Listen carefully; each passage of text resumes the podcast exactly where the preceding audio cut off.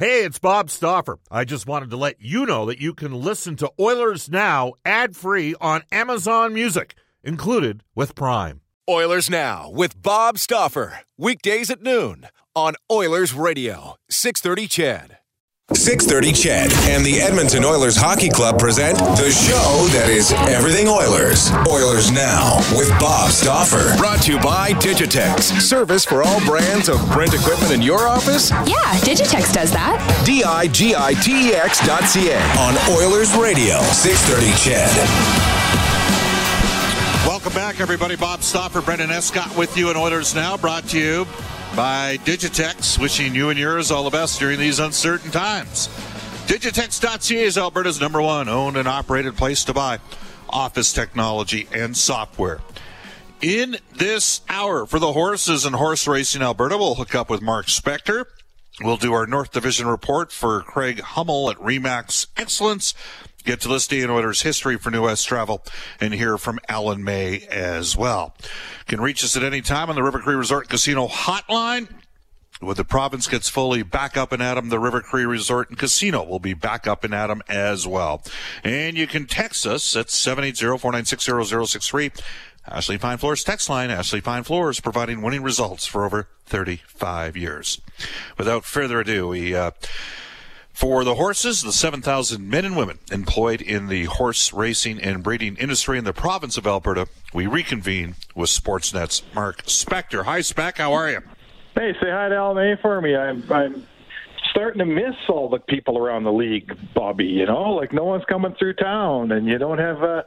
You know, I don't have a reason to phone Al May and see how his team's doing, and it's it's a goofy year, and that's one of the things we're missing. Hey. There, there's lots of things that are uh, definitely changed. There's no question about that. Now, do you think they miss uh, you as much as you miss them? Oh, of course they do. Absolutely. Are you kidding? Yeah. uh, you know what? It's one of the things we're privileged, right? Every time you go to a different, you go to St. Louis, the press box, you're running to Chris Pronger. You know, you go to L.A. I got a, some Swedish press down there. Gunnar, a guy I see all the time. The point I'm making is it, we're very privileged to travel around and have friends in all these cities that you see when you go there, and we're all missing that this year. There's no doubt about that. Yeah, it's part of the juice, right? It's it's all yeah. part of the, the experience. That. There's no there's no question about it. Well, you know what? Before we get into the actual play on the ice, um, how about what occurred yesterday? and just the challenges with this. I mean, it it turns out again. John Shannon reported uh, at the end of the first intermission last night that Puljujarvi had had a, a positive, and then he subsequently had a negative test result later in the day yesterday. Um, and uh, obviously the entire team and uh, you know several other members of the organization got tested yesterday. Um, led to believe that Koskinen tested negative as well, which is good, but he was held out because he was a close contact. And Mark, this whole situation, like even the fact that it's revealed for the players as part of the protocol for the National Hockey League. Mm-hmm. Um, because in the morning there was a question asked, uh, not by a, uh, it was it was asked by a, a journalist uh, from the, I believe from the journal, it's either from La Presse or Journal of Montreal, because. Uh, you know, we didn't see Ryan Rishaug initially reported that Puljujarvi was not on the ice, but he, in, in, fairness, it was not out of the realm of possibility that he could have. He got drilled from behind by Nikita Zaitsev in uh, the game in Ottawa. Then he had one shift where he had four separate guys on one shift. So it wasn't out of the realm of possibility that he'd been nicked up during the course of the game. But also, you always have to keep in mind that there's the, the possibility of the, the situation with COVID. These are these are pretty unique times, aren't they? Especially given the fact that the everyday citizen, if they do get end up getting COVID, and anybody can get it, Mark, uh, they you know we don't have that information on each individual. You know what I mean? Like it's it's pretty interesting yeah. how this yeah, uh, you know what? Like, I think let's the best example is when Steve Simmons reported that uh, the Toronto Sun reported that Auston Matthews had COVID some many months ago, and he took a ton of heat from readers and the public for saying, for you know, announcing that, that Matthews had COVID when Matthews hadn't announced it himself. And a lot of people thought that was wrong by Steve Simmons. I didn't, but whatever. It doesn't matter what I think. Uh, since then, Connor McDavid announced to the world that he'd had COVID. And every player now, it's under the return to play protocol that that when you test positive for COVID, your name gets announced. So no one's, you know, they signed up for this now, Bob. It's pub, it's public domain at this point. Now, one thing I want, one thing I look back on yesterday, Dave Tippett's protecting his team. He knows what's going on, but he right. doesn't answer the question. And the reason he doesn't let out that Puljujarvi had had a uh, possible positive or a false positive or whatever it turned out to be because you know what's going to happen. The minute news hits the street that an Oiler has perhaps tested positive, every player's wife and mother and brother and sister and father is going to start texting them. What's going on? Are you okay? Are you, do you have COVID? What's happening? Right. So I get Dave's trying to keep some semblance of normalcy around his team on a game day. I totally understand that. But we will find out if Jesse Puljujarvi turns out to be positive, and it doesn't sound like he is, and I sure hope he's not. But if he does, we will find out, and the league will announce it. Oh, and, and just for full disclosure, at three o'clock Edmonton time every day, the NHL releases who's in the COVID protocol. And right now, Puljujarvi is still in the COVID protocol until hmm. he ends up getting a couple more negative scans. So we'll continue to monitor that situation. Did he? He, by my understanding, he would have had to stay in Montreal. Yeah, and not so, fly home with the team. Well, but uh, you know the team doesn't practice today and tomorrow, so we'll see how quickly things get turned around. If he gets a couple more negative tests over the next couple, well, he'll be on a plane Sunday. Yeah, he'll be on a plane Sunday. So, yeah. Mark, let's do this. Let's switch focus now to the team's on ice performance. Would that are we seeing a bit of a maturation with this team because that might have been a little bit unsettling for. Uh, it, it, it, certainly at the start, and you know what, Mark. In fairness, you get stops it's remarkable how that settles teams down. You know what I'm saying? Even a good goaltending can even beat a COVID scare. That's what you're telling me, and you're right. You know, uh, they're getting good. They're getting stops. They got stops from Koskinen the last game in Ottawa. Uh, Mike Smith. You know what? I can't. We have seen so many guys get hurt, particularly skaters, Bob, that get injured in training camp and they chase the season all year, right? We watched it a hundred times. They never get back to where everyone else is at because as they improve, so too do the rest of the league. For Mike Smith to walk in, miss the first month, and play this well in his first two starts, that's you know, it, that's crazy bucking the odds. No one does this. I don't know how he's doing it, but he looks like he's in midseason form. Man, he's got a what did he have a 985 save percentage? The only puck went past him was that high high uh, blocker rifle by Adam Larsson. He stopped everything else, Bob. Yeah, no, he's. I mean, obviously he's played terrifically well since being back in there. Mark, does the Oilers' defense look better right now with the insertion of a couple younger guys? Well, that part's working. Like Evan Bouchard's in, and he's not coming out. You know the poise that he plays with. Like we always, what's the difference, Bob, between a lack of urgency and uh, and ice water in your veins. You know, what's the difference? The when coach's playing... per- the coach's perception. That's the difference.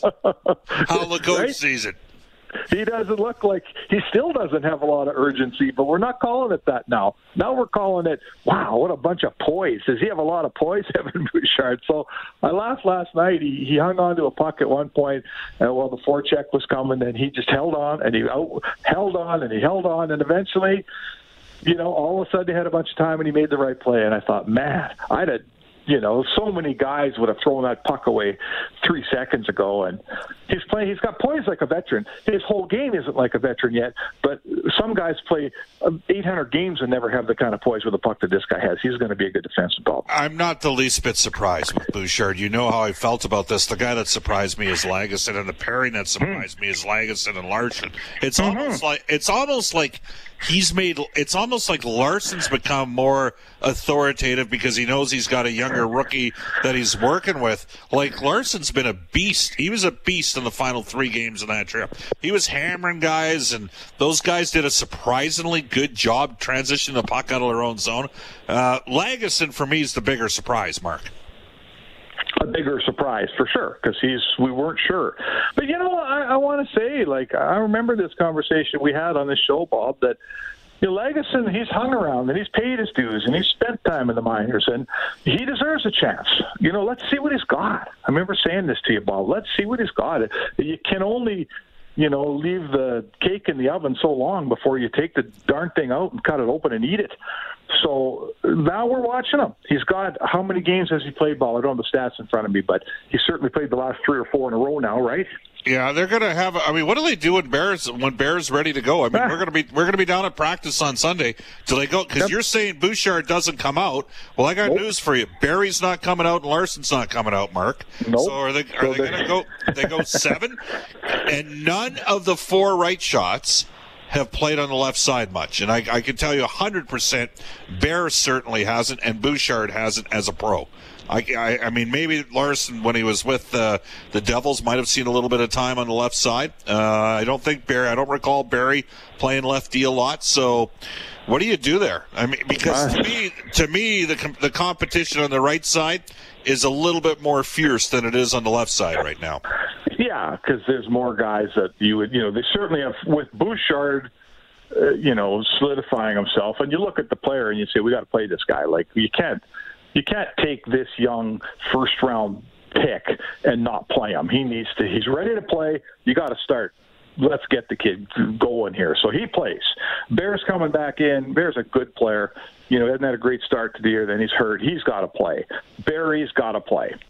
You know, and and I we just talked about Larsson. Larsson looks pretty good to me. I'd hate to think you're going to take that veteran out of this team and think that this makes you better. So uh, you know what? Look, go to the other side. You're not taking Nurse out. No. Right? Not taking Nurse out. And it'd be a darn shame to take Lagesson out the way he's finally jumped in and earned his stripes here, and he's starting to play and he's starting to get some confidence. I think it would it would be a very big disservice to take him out. So, you know, what do you do with it? I, I, I, part of me wonders what Bear and uh, Bouchard would look like. And I already know that the analytics driven guys would say they can't play Nurse and Barrie together. They must play Ethan Bear with Darnell Nurse because he had better possession. I actually think that Nurse and Barrie have had some pretty good moments together, Spec. Mm-hmm. Yeah, so. I think Nurse fits. To me, Nurse fits.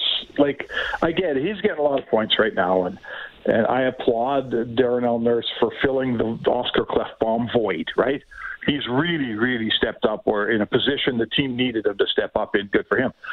But I, ideally for me, Nurse is always going to be, you know, the Seabrook to a Keith, right? He's not going to be the offensive guy on his pairing. So if you're telling me you like him with Barrie, I'm telling you I like him with Barrie too, because not only does he give Barrie a safety blanket, uh, but I, I I don't want to be the guy you know, the wet blanket. I love the fact that Nurse is getting all these points. That's great, and he, they need these points. But long term, I've always personally thought Nurse would be great with a guy like Barrie, where the onus isn't on Nurse to be the offensive player on that tandem. We're joined by Mark Spector. Spec, you had the combination of Ennis, Khaira, and Archibald being the third line that the Oilers were looking for, right? Yeah, you know, sure. well, they had to be a big group of guys that could all play, though. Yeah. You know, there's a big group of guys. Like we've seen Alex Chiasson be real good. We have seen James Neal be real good. Not much this year. Uh, those other three guys, we've all seen them good. We, everyone loves Archibald. He plays every day on my team.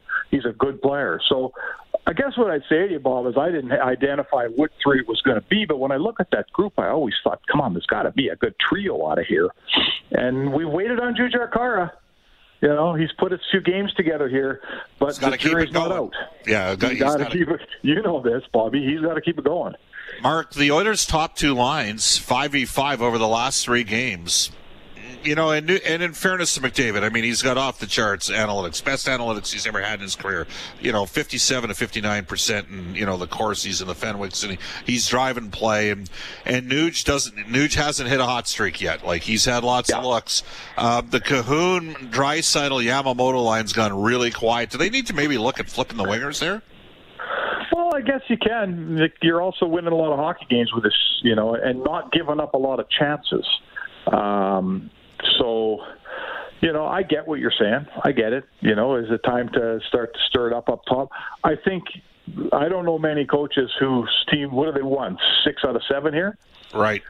I don't know many coaches that are hitting the blender at this point. Bob, do you? No, and that's part of it. I, I, I, do know that if if Haas is back, they have to consider playing him because he looked pretty good in the two games that he played. He gave him a little bit of jump down the middle, that uh, a little bit more quickness. So that's going to be well, at, at whose expense, right? Turris. You know, Turris went 75% in the circle last night. I think what we're seeing, Bob, in this team is remember that the theme on this club when the season started was we got to be better five on five. We got to keep it out of our net. And in the first nine games, they didn't, and they were failing on that count. But in the next group of games here, they're starting to figure that out right? Yeah. They're starting to win the faceoffs. They're starting to keep the chances down. I couldn't believe when I looked up and saw 38 shots on Smith last night. Like I don't remember, I don't remember six high grade scoring chances. Do you? Well, I mean, the Oilers had four. Edmonton themselves had conversely. I mean, the, I thought through the first period and a half of the game last night, the scoring chances might have been about twelve or thirteen to three or four for the Oilers. Oh yeah, like, yeah. Like you had two goal. Like Lagesson hit a post. Uh, Barrie Stone Cold hit a post off a Draisaitl rush up the ice. You had Ennis that got a great chance cutting inside. Chiasson had a uh, basically a partial breakaway. Uh, Turris had two cracks at it. They had lots of opportunities. Yeah, like, yeah. Know, Ch- Chiasson missed a tap in on the power play down. Hey, he did. Yep. You know, so but the point I'm trying to make though is all those chances are great, and, and you know what, the Oilers they will convert on a higher percentage of those chances than they did last night. But what I think is the reason that you're not going to mess up with your line, mesh with your lineup much is they're not giving up barely anything here, and that's a priority for Dave Tippett and for the players on this team. They're they're looking at at playing more games like last night where the other team barely gets a sniff.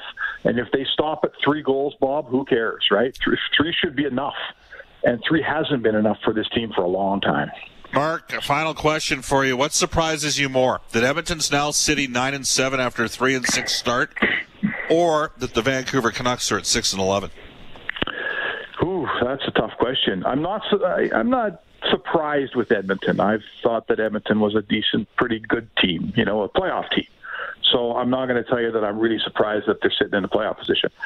Uh, Vancouver, you know, there's just a couple things on Vancouver. Bo Horvat is playing. I watched the game last night, and have a, he had a nice start to the season, and he's fallen right off. And I love Bo Horvat as a player.